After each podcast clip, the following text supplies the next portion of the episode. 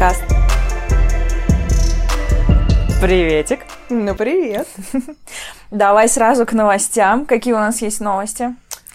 Ой, главная новость этой недели то, что мы чуть не обосрались с нашим стартапом. Ну, кстати, это интересно обсудить. Вот, значит, э, что у нас приключилось?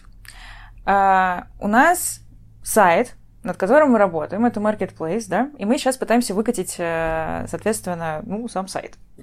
Угу. Для этого мы нашли фрилансера в Челябинске, чтобы он нам с этим помог. Да, у нас э, на самом деле стоял выбор между тем, чтобы заказать разработку у компании или же заказать у фрилансера. Ну, в общем-то, классическая дилемма, да.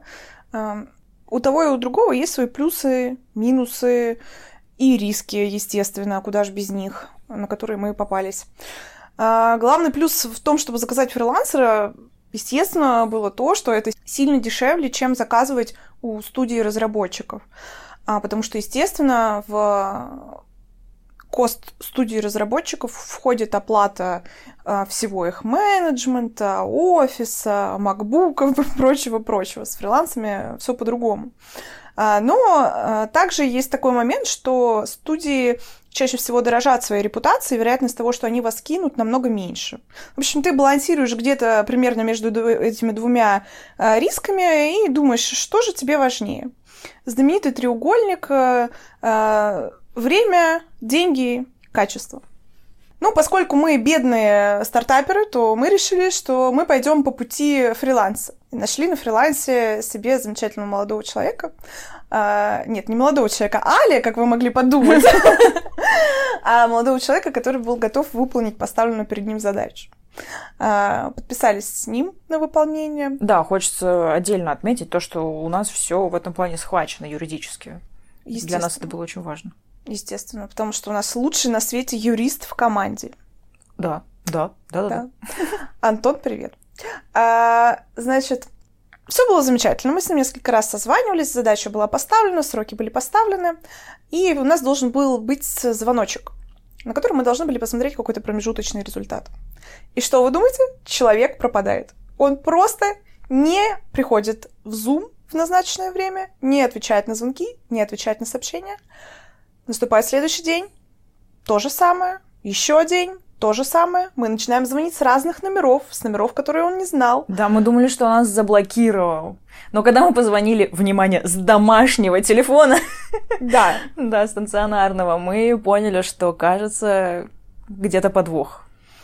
Да, и, в общем, честно говоря, я э, вчера вечером, я уже просто сидела и продумывала, как действовать дальше. Вот у меня уже в голове все, мы подаем в суд, нужно там собирать документы и так далее, что это сколько это все будет длиться, потому что суды у нас э, э проводятся очень долго. Мы вот за неправильный штраф по парковке судились э, полтора года. Все хорошо, мы его отсудили, потому что мы были на 100% правы в этой ситуации, но полтора года! А здесь суд... Э, ну не да, знаю, непонятно, сколько, сколько бы он занял. Да, то есть э, самое обидное в, данном, в данной ситуации это была потеря времени. Потому что не сомневаюсь, что деньги мы бы себе вернули, но сколько времени было потеряно? Мы его искали, мы с ним договаривались, мы его тестировали, подписывались, мы уже там прош, прошел большой срок. И если бы он сейчас просто пропал, то это была бы, конечно, ситуация конечно, распространенная на рынке, но неприятная. Мне не хочется в нее попадать. Но, к счастью, этого не случилось. Да, мы так и не попали, слава богу, в эту ситуацию, потому что, собственно, наш фрилансер, он вышел на связь, и оказалось то, что он э, тяжело заболел. Мы ему очень, правда, сочувствуем, но, господи, сколько мы нервов потратили на то, чтобы вообще понять, что происходит. И нам было очень непонятно, почему же человек не написал нам сразу. То есть он заболел, ну, две секундочки буквально зайти в мессенджер и сказать, да, там, прошу прощения, я очень сильно заболел, давайте сдвинем дедлайны. Ну, мы же как бы спокойно бы на это реагировали. Просто вот мне вот это конкретно непонятно. Почему просто не написать короткое сообщение? Ну, окей, все хорошо, что хорошо кончается. Ну, оно пока, конечно, еще не кончилось окончательно, нам э, готовый проект э, еще не прислали, но да, человек вышел на связь, сказал, что так и так, окей, Хорошо, мы приняли эту ситуацию. Желаем здоровья, долгих лет жизни. вот, надеюсь, что в итоге э, человек поправится и проект будет доделан. Пускай с некоторыми сдвигами по срокам, но это бизнес, к ну, сожалению. Нам не впервые сталкиваться с этими да. расширениями временных сроков. Да. С этой ситуацией, если честно, я перенервничала ужасно. Но где-то глубоко в душе, еще в самом начале того, э, еще в самом начале нашего стартаперского пути, я понимала, что такие ситуации, но они неизбежны. Неизбежно, абсолютно правильно. Потому что любой бизнес сталкивается с тем, что там, кто-то кидает специально или не специально, где-то просто происходят провалы. Вот. Слушай, у меня к тебе вопрос. Mm. Как ты думаешь, вот сейчас ситуация, конечно, до конца не, не, не случилась катастрофической, но все-таки вот немножко была неприятной. Если вернуться назад, ты бы все еще выбрала фриланс или бы пошла по пути более проверенным и решила бы, что давай мы потратим там x3 денег, но заплатим компании. Нет, я бы все равно выбрала фрилансера. Почему? Ну, во-первых, дабы я работала в компаниях, опять же, вот в тех же uh-huh. рекламных компаниях структура примерно та же самая, что и у компаний разработчиков. Uh-huh. То есть там есть э, сотрудники, кто-то там выше в иерархии, кто-то еще выше, дополнительные проверки там. И за это все доплачивается им. Угу. И я понимаю точно одно, что этим фильтром проверки дополнительной можем мы быть сами. Зачем нам платить за то, что мы можем делать сами? Делает проект сам по себе все равно один, ну два человека в паре. Угу. То есть вот я вижу смысл платить этим двум людям. Ну, одному там, да, зависит от.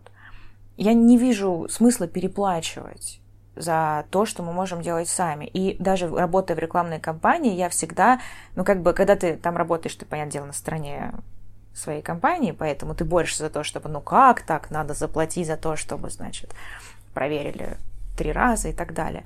А находясь по другую сторону баррикад, конечно же, я говорю то, что зачем? Я могу это сделать сама. И мне сейчас это не лень делать. Я только хочу лишний раз проверить сама и сама же, там, не знаю, может быть, даже сделать что-то своими руками. То есть, конечно, нет, я бы однозначно все равно бы выбрала фрилансера.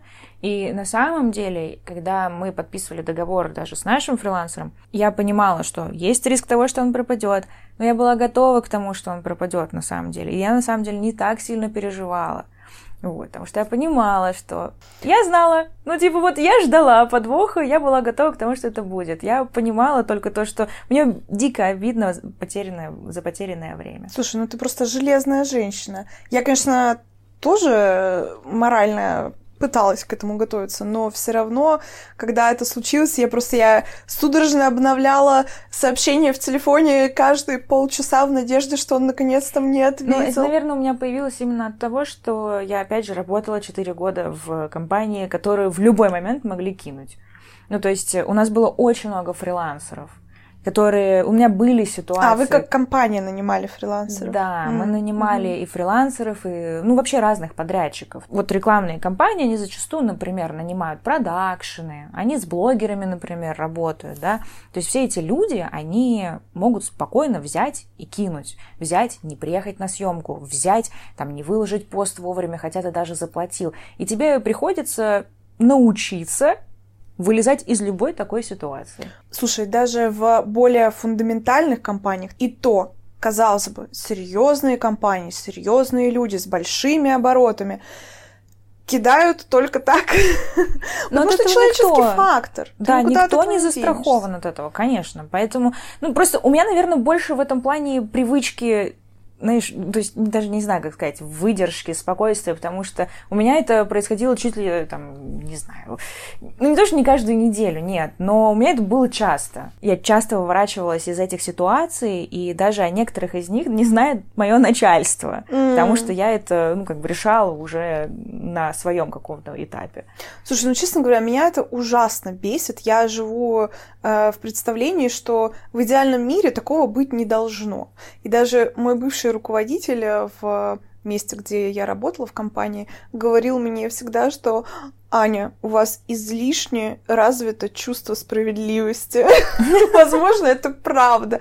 Потому что когда это происходит, мне кажется, боже, ну просто, ну как? Ну как? Ну почему? Ну зачем? Ну это нормально, ты требуешь от людей того же, чего требуешь от себя. Ну, то есть ну, ты да. же через свою какую-то призму, да, всех проводишь. Может быть, это слишком плохо? Может быть, надо быть э, более плохим человеком, знаешь, это... Зачем? Не знаю. Я надо не быть знаю, хорошим зачем. для себя. Если тебе за себя не стыдно, если ты собой гордишься, будь такой.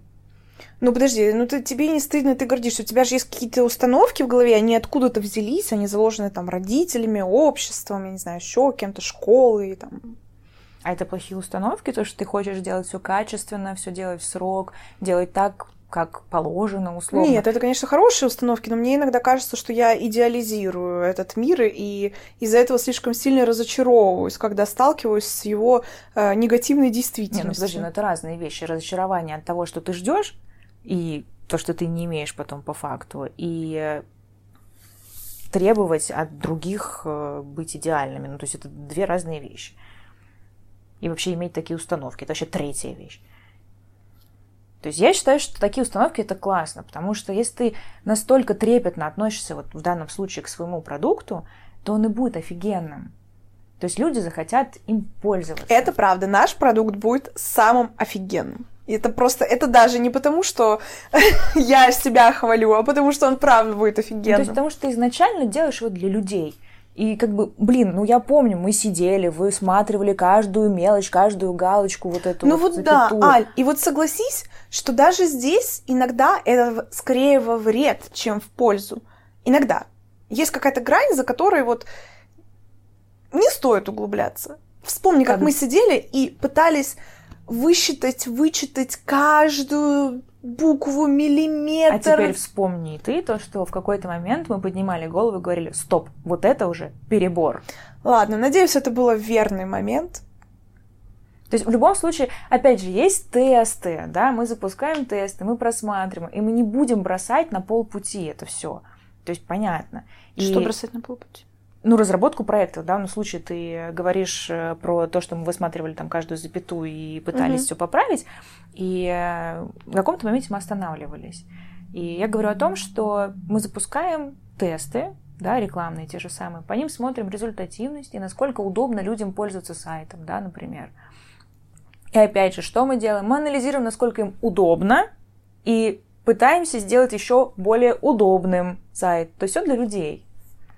Наш перфекционизм, он не из-за того, что должно быть что-то прекрасное, уникальное, там, уму непостижимое, а наш перфекционизм привязан к тому, чтобы удовлетворить людей, чтобы делать им хорошо, им проще. И зарабатывать денег. Да, да, не отрицаю. Отлично. Ну просто одно дело зарабатывать деньги, это вот ну, наверное, это злободневная какая-то тема сейчас будет. Э, это то же Опа. самое, что продавать э, сигареты и зарабатывать, да, деньги на продажу сигарет. Вот я никогда бы не хотела заниматься производством табачной продукции. Ну, в том числе всяких вот э, заменителей табака. Слушай, это, кстати, такой моральный, морально-этический вопрос, довольно серьезный. Я помню, что мой бывший молодой человек устроился то ли на стажировку, то ли на работу в там, компанию, которая производит табачную продукцию. Угу.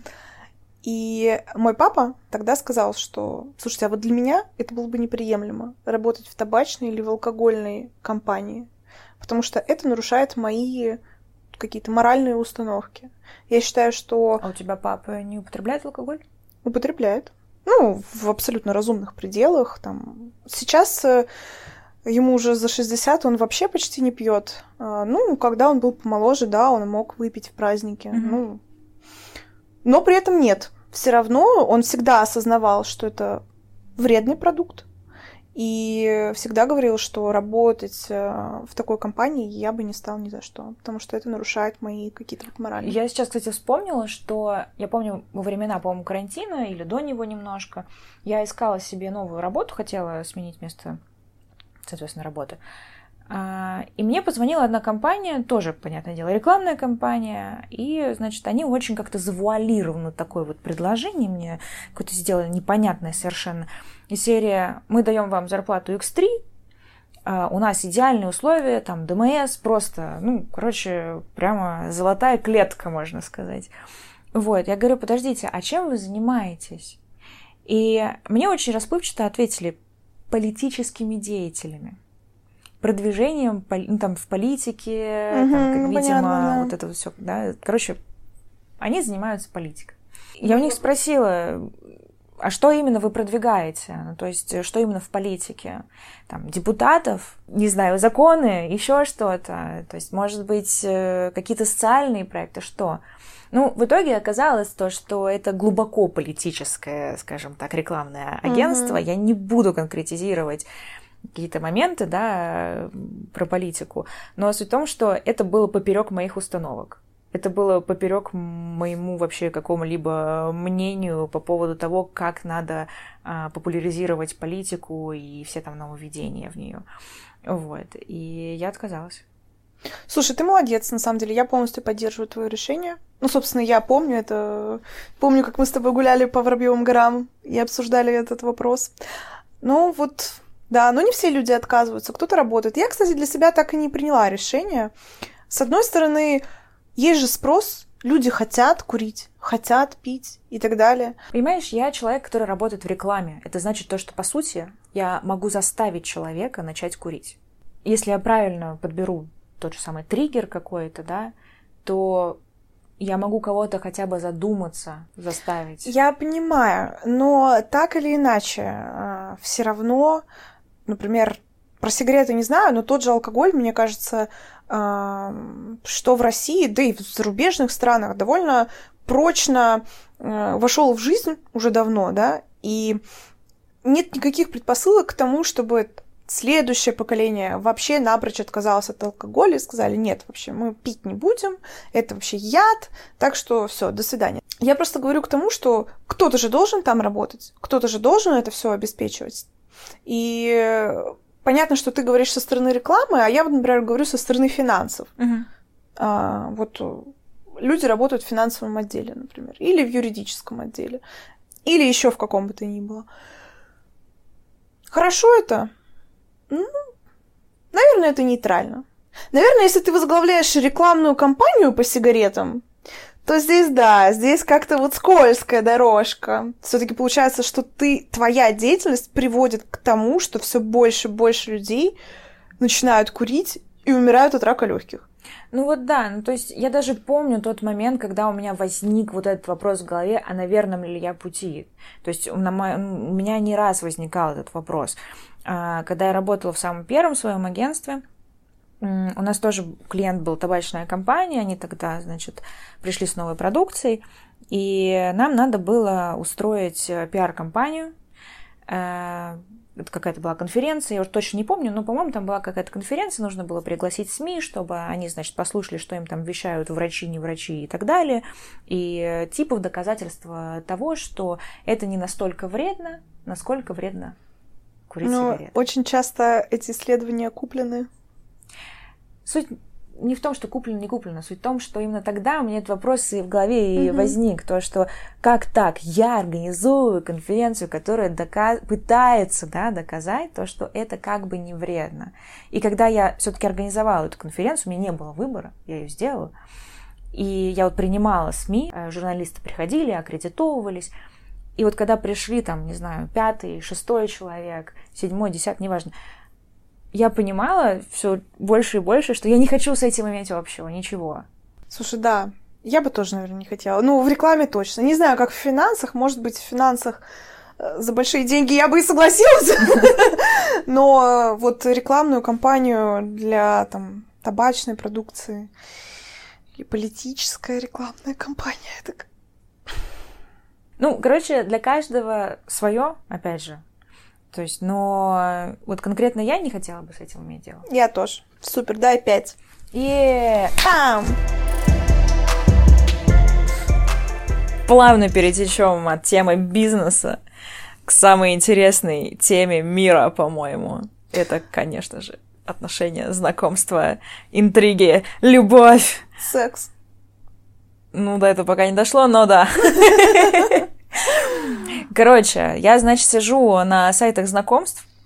Э, ну, раньше я сидела на Тиндере, но в какой-то момент я узнала о том, что существует Bumble. Короче, в чем фишка Бамбла? Чем он отличается от э, других э, сайтов и приложений да, для знакомств? А, в Bumble система примерно такая же. Ты тоже свайпаешь вправо-влево, вправо понравился, влево нет. Значит, там есть описание, фоточки, все это то же самое. Но первыми в Bumble пишут девушки. То есть, если у вас с мужчиной матч, да, то есть и тебя лайкнули, и ты лайкнул, то первым, первой должна написать девушка. Блин, это, кстати, классно, мне нравится. Вот. Забавно, очень много шуток уже про это все, потому что девушки, тоже большой вопрос, зачем тогда они сидят именно на Бамбл, э, если они первым делом пишут просто «Привет». И все. И как бы на этом все. Ну... Или они отправляют смайлик, машущий рукой. Ну да, но с другой стороны, просто э, уточню.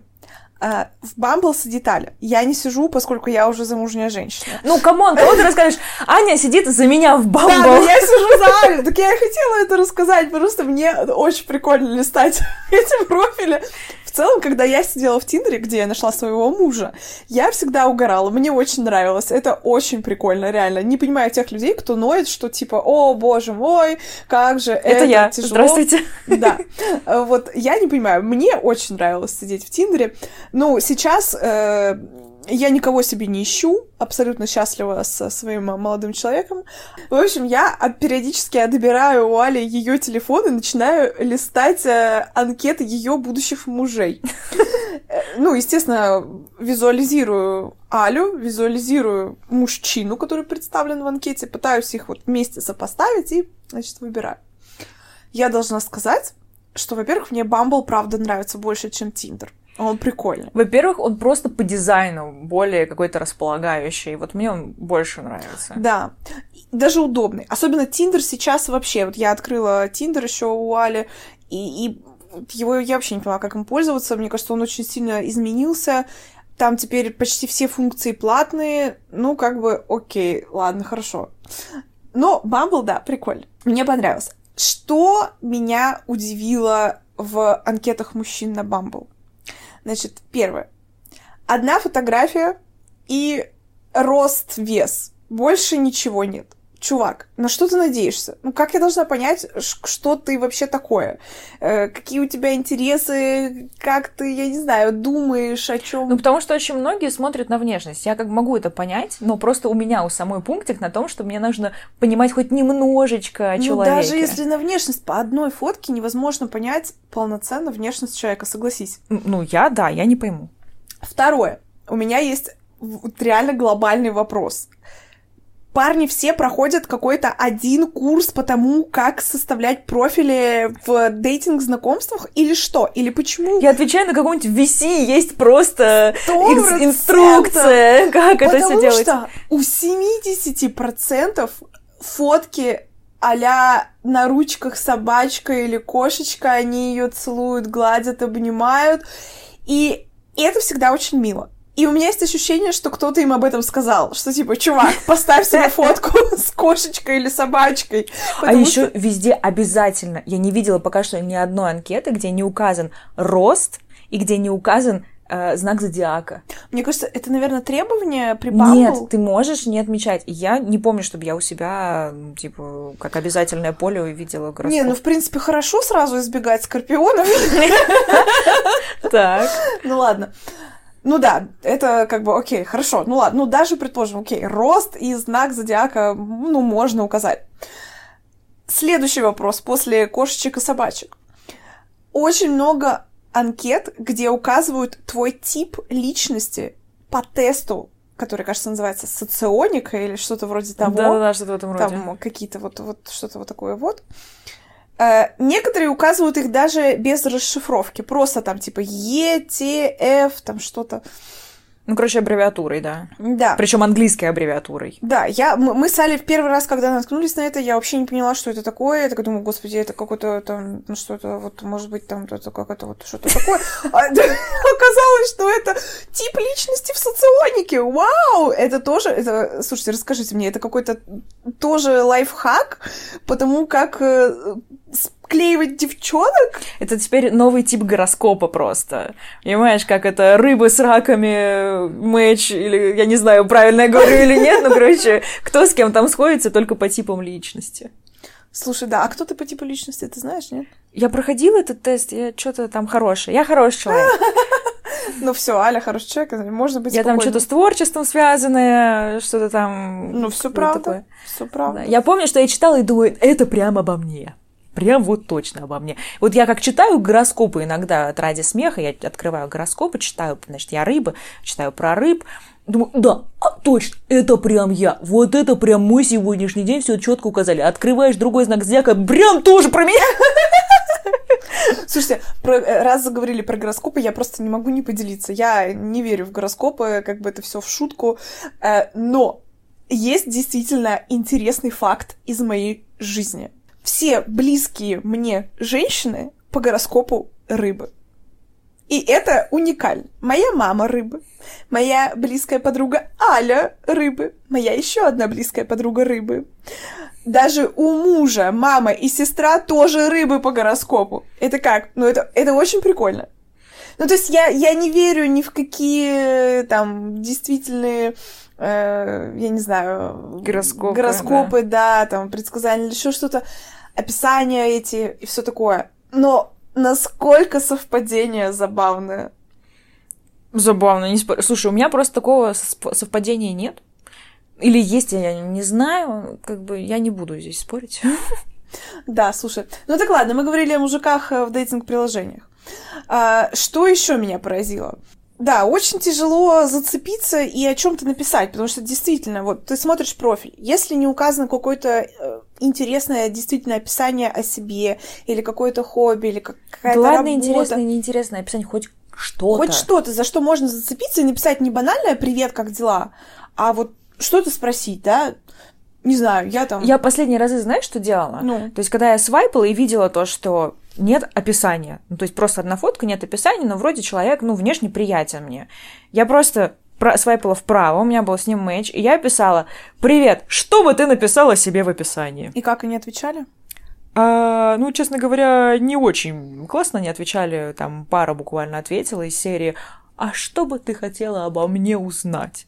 А что бы ты хотел мне сказать? И так ну можно да, это какой-то... И начинается вот этот этап загадочных разговоров. Просто ну, в каждом это? мужчине должна быть загадка. Аль, ну, ты не офигеть, понимаешь. теперь давайте вообще не общаться, не разговаривать. Будем говорить Ладно. о погоде. Слушай, я вспомнила еще один пункт. Так.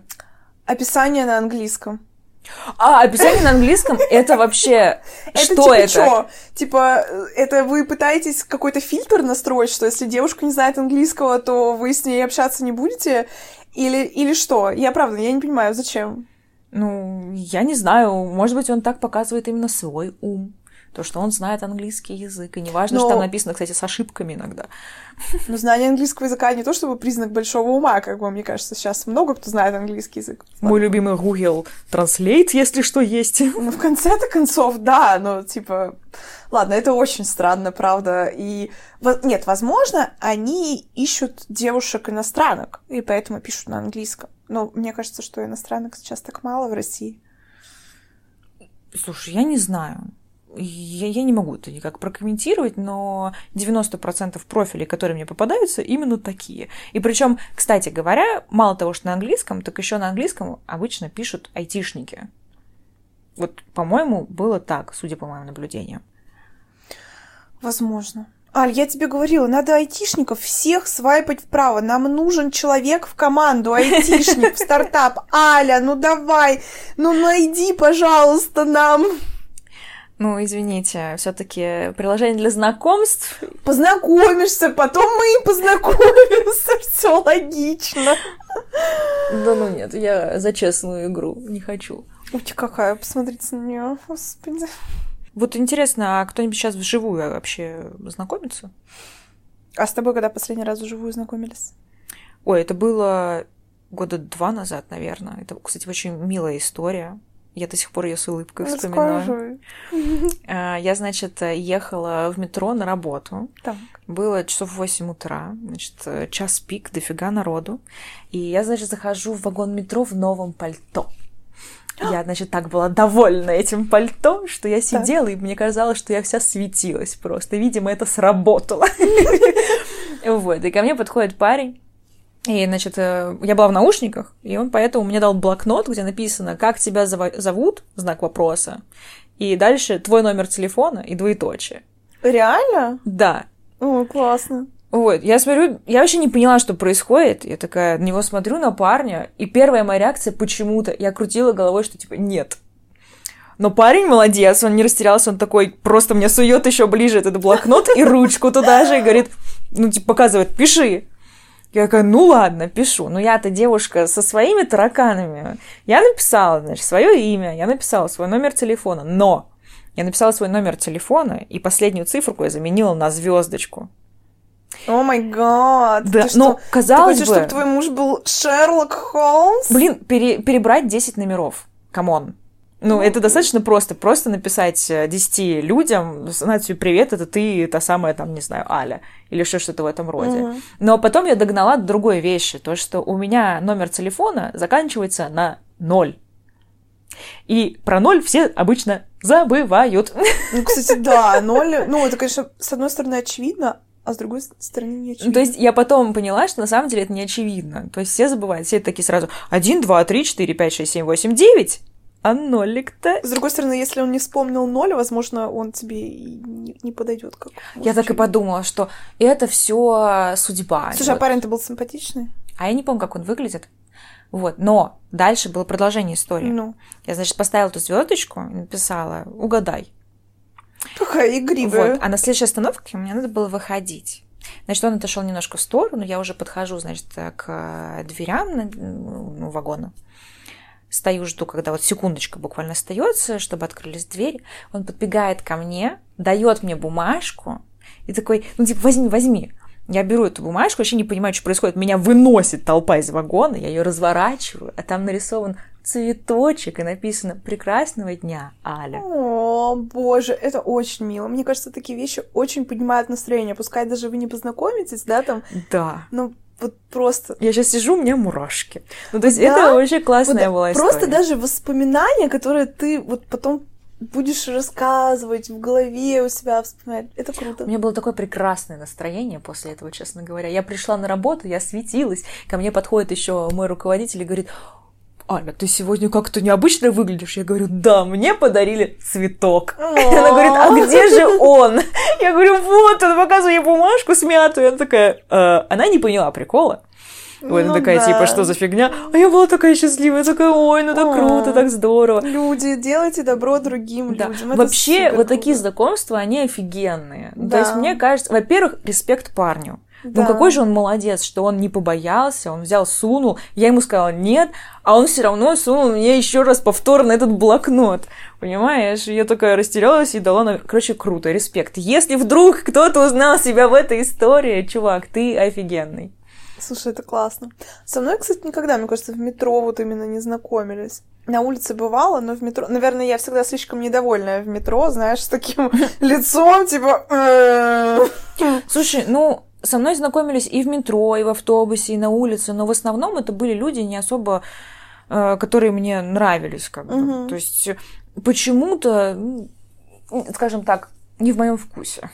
Вот, а этот парень, ну, прям был классно.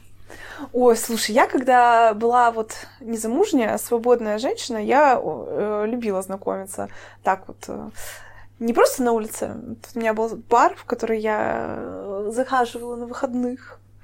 Вот. И там был всегда отличный контингент. Насколько я знаю, он до сих пор сохранился. Я а, поняла твой намек. Да. Вот. И там, правда, там собирались э, молодые ребята, всегда очень продвинутые, культурные, образованные. И э, там всегда можно было с кем-то пообщаться. Причем не обязательно в плане знакомства. А, я там один раз нашла человека, с которым мы долгое время переписывались э, по рабочим вопросам. Mm-hmm. Он был из моей же сферы, и вот прям... Мэч. Был мэч, абсолютно, да.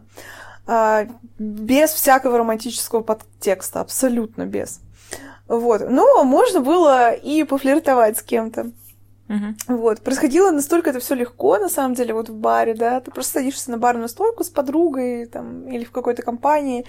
Постепенно вы начинаете общаться с теми, кто сидит вокруг. а, можете выйти поговорить на улице. Очень классно. Я с теплотой вспоминаю это время, и я рада, что оно у меня было. Блин, звучит очень круто. Вот у меня такого не было. Ну, просто ты не пьешь и не ходишь в бары, возможно, поэтому. Ну, я могу для видео заказать, э, не знаю что, сидра. Причем, причем, знаешь, что я вспомнила? А, Мы, я до сих пор хожу в этот бар а, со своей подругой, к сожалению, очень редко. Саша, я хотела бы чаще ходить с тобой в бар, ну ладно. Вот. И недавно, когда мы там с ней были, я за столиком увидела чувака, с которым я когда-то там пять лет назад или сколько это было, я с ним там познакомилась. Серьезно? Да, это было... я- Он вообще не изменился, просто. А он тебя узнал? Да, А вы хотя бы поздоровались? Ну, не, ну так, типа, пере... Перемигнулись. перекинулись взглядом, да-да-да, перемигнулись, да-да-да. Это было очень неловко. Это было неловко и смешно. Нет, у нас как бы... Мы даже на свидание потом не ходили. Мы просто с ним несколько раз в этом баре пересекались, общались.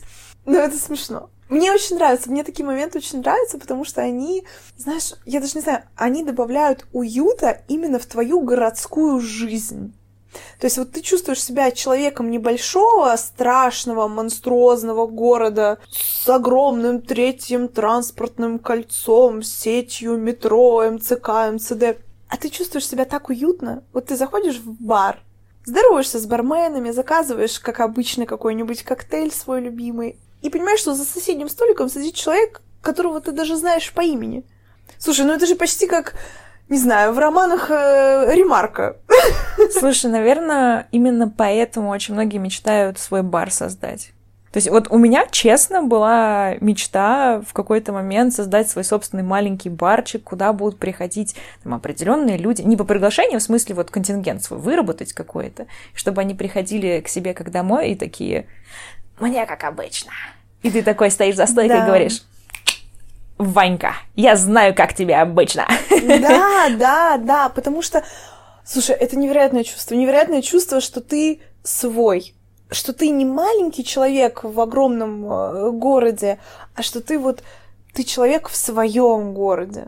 Да. О, я знаешь, что еще вспомнила? Ну. А, Я смотрела сериал эм, Юная, и там был показан бар, где там что-то, короче, бар, где все поют. Прикол в том, что туда обычно собирался народ, который либо очень устал, либо чем-то расстроен, либо наоборот очень веселый. Ну, понятно, какие-то такие эмоциональные достаточно фазы у людей в этот момент. Они, значит, проходят, приходят в этот бар, чтобы просто громко попеть. То есть ты приходишь такой, ребята, я там не знаю, я сегодня выиграл в лотерею, давайте мы, э, значит, споем песню «Ура-ура». Не знаю, есть такая песня. Вот, ты подходишь к пианисту, говоришь, пианист, давай песню «Ура-ура». Ты начинаешь петь, и все вместе просто обязаны тебе подпевать все остальные гости. И ты со всеми гостями, значит, стоишь там и поешь эту песню. Вот, мне кажется, это тоже классная идея бар. Я не знаю, насколько вообще она реализуема, да, в наших реалиях и вообще в Москве. Вот, но, по-моему, прикольно. В реалиях э, QR-кода на посещение. Ну, Вряд ли реализуем. Слушай, нет, ну а, да, однозначно крутая идея. Просто крутая по своему настроению. да. Я уж не знаю, с точки зрения бизнес-плана, не будем сейчас оценивать, но с точки зрения настроения это классно. Ну, помечтать-то можно. Ну, можно, Иногда да. можно, даже не думая о бизнес-планах и финмоделях, А знаете что так можно было? Помечтать приятно. Ну вот о чем ты мечтаешь? Ну вот сейчас мы поняли, что я мечтала о баре.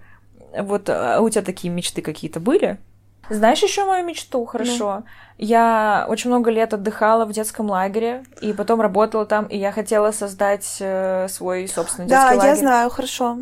Я мечтаю а, содержать собственный приют. Кошек, собак? Кошек, собак, да, и тех, и других. Ну, я знаю, что приюты э, это очень э, дорого, и э, обычно приюты либо государственные, либо частные, их содержит кто-то, у кого есть деньги. То есть вот он Мгм. выделяет эти деньги там условно на благотворительность. Благотворительность она бывает разная, да. Мгм. И, например, это вот содержание приюта. Я вот мечтаю, что когда я буду много зарабатывать, у меня будет свой приют, который я буду содержать и который я буду развивать. Класс. Ну, для меня это прямо вот мечта. То есть, благ... Знаешь что? Ну. Когда ты это сделаешь, зови меня. Класс. Нет, с удовольствием, слушай. И мне кажется, что это вполне реализуемо. А, да, это не дешево, но с другой стороны, это того стоит. Слушай, а вот интересный вопрос, а почему? То есть вот почему ты хочешь именно приют? Что тебя вот побуждает создать такое место? А... Ну, сложный вопрос, я понимаю. Ну, вообще, да, это сложный вопрос. Я не знаю, ну, то есть, как ты знаешь прекрасно, мы нашу кошку взяли из приюта, uh-huh. и, в принципе, темой приюта я стала интересоваться довольно давно. Не знаю, как, я даже не помню, как так получилось, просто как-то вот так получилось, я вышла на несколько приютов, и стала переводить им какую-то маленькую сумму ежемесячно. Вот. Когда я зарабатывала больше, стала чуть больше переводить. Пару раз мы возили корма в приюты. Потом вот взяли кошку из приюта. Я не знаю, почему-то мне вот тема приютов стала очень близка. У меня, кстати, на прошлой работе была коллега, который является волонтером в приюте, в государственном, кстати, приюте, mm-hmm. не, не в частном. Она регулярно туда каждые выходные. Она а что ездит. делают волонтеры? Волонтеры, смотри, они а, приезжают в приют, mm-hmm. они выгуливают собак, если это собачий приют. Mm-hmm. Они же сидят в загонах, а им нужно двигаться. Двигаться, mm-hmm. да. А потом они общаются с ними, потому что если собаки долго не общаются с людьми, они начинают дичать. Угу. Соответственно, с ними надо регулярно общаться. Они могут э, помогать э, там, привозить корм или что-то отвезти, привезти и так далее. Угу. Ну, то есть вот как-то так. Ну, в кошачьем приюте немного по-другому. А, там помогают чистить а, вольеры, да, там подсыпать еду и так далее. И вот у меня была коллега, которая мне очень много про это рассказывала. Угу. И ты знаешь, меня это так сильно зацепило из-за того, что она там, собственно, работала, она туда регулярно ездила. Вот мы с ней в понедельник э, встречаемся на кофе утром. Она мне рассказывает, да, вот на выходных опять в приют ездила, фотографии показывала собачек. Угу. Слушай, может быть, на меня это тоже дополнительно повлияло. Я прям ужасно прониклась. С тех пор я фолловлю много приютов. Э, стараюсь там какую-то небольшую денежку переводить. А вообще много людей забирают животных из приютов? Ну, ты когда работала, да? Я правильно поняла? Ты была волонтером в каком-то приюте? Нет, я не была волонтером. Моя коллега была волонтером. Я несколько раз просто ездила в разные приюты, а, привозила просто... корма. Ну, то есть я волонтером я не была. Угу. Честно, наверное, я бы хотела, ну, это такой труд. Аль, это просто, это колоссальный труд. Понимаешь, человек каждую неделю ездит туда на несколько часов в свой выходной. Вот ты знаешь, что у тебя с 9 утра до 5 вечера весь твой выходной занят тем, угу. что ты спасаешь вот собак. Обычно же такие приюты, они достаточно далеко от города, да, находятся? Ну, чаще всего, особенно если они государственные, ну, даже частные, да. На самом деле, я сейчас вспомнила, что я два раза была в приюте для животных. Mm-hmm. И я помню, мы собирались с девочками и, по-моему, два раза приезжали помогать. Вот, но в итоге, конечно, во-первых, нам было там по 18-19 лет, и мы не совсем понимали вообще, с чем мы связываемся, и что это ответственность, что э, там долго ехать, тратить время, тратить деньги. И в какой-то момент мы просто резко не то, что отказались, мы просто перестали ездить, потому что много времени тратилось. Вот я вспомнила, что такое было. Да, это, это очень тяжело. Ну вот моя бывшая коллега, которая работает в приюте, она работает в приюте печатники. Знаешь, где печатники? Да. Это далеко, это юг э, Москвы. А, доехать туда сложно, особенно если ты живешь на севере Москвы. Mm-hmm. Вот. И Слушайте, я оставлю ссылку внизу нашего подкаста на этот приют. Сейчас э, я знаю, что они делают новый сайт, причем исключительно волонтерской силой. Угу. Естественно, у них нет денег нанимать кого-то для разработки этого сайта. Вот, так что, если что, Заходите, смотрите, выбирайте себе четвероногого сладенького дружочка, или, может быть, вы сможете чем-то помочь приюту. Можно просто даже отправить им, а, не знаю, посылку с кормом, например, если боитесь переводить деньги. Ну, корм-то точно никуда не пойдет. Его смогут съесть только собаки. Я вот, э, например, когда в свою юность еще боялась переводить деньги, э, я вот именно э, корм покупала. И просто либо его привозила, либо его можно, например, отправить. Да, доставкой. это хорошая идея, кстати. Если, потому что я очень часто сталкиваюсь с, с тем, что люди говорят, ну как я переведу, день, переведу деньги? Я что, знаю, кто они? Куда они эти деньги потратят? А может, они их украдут? Как бы я совершенно точно знаю, что вот тот приют, где работает моя коллега, их не украдет, что они точно их потратят на нужды собак, и я это видела своими глазами. Но если вдруг кто-то сомневается, просто отправьте корм, купите лекарства. Обычно на сайте приюта всегда э, есть список того, что сейчас нужно. Не пишут рецептурные, безрецептурные лекарства, Мгм. которые можно найти в ветаптеке или в человеческой, корма, которые нужны. Я совершенно согласна. Именно поэтому мы оставим обязательно ссылку на этот приют.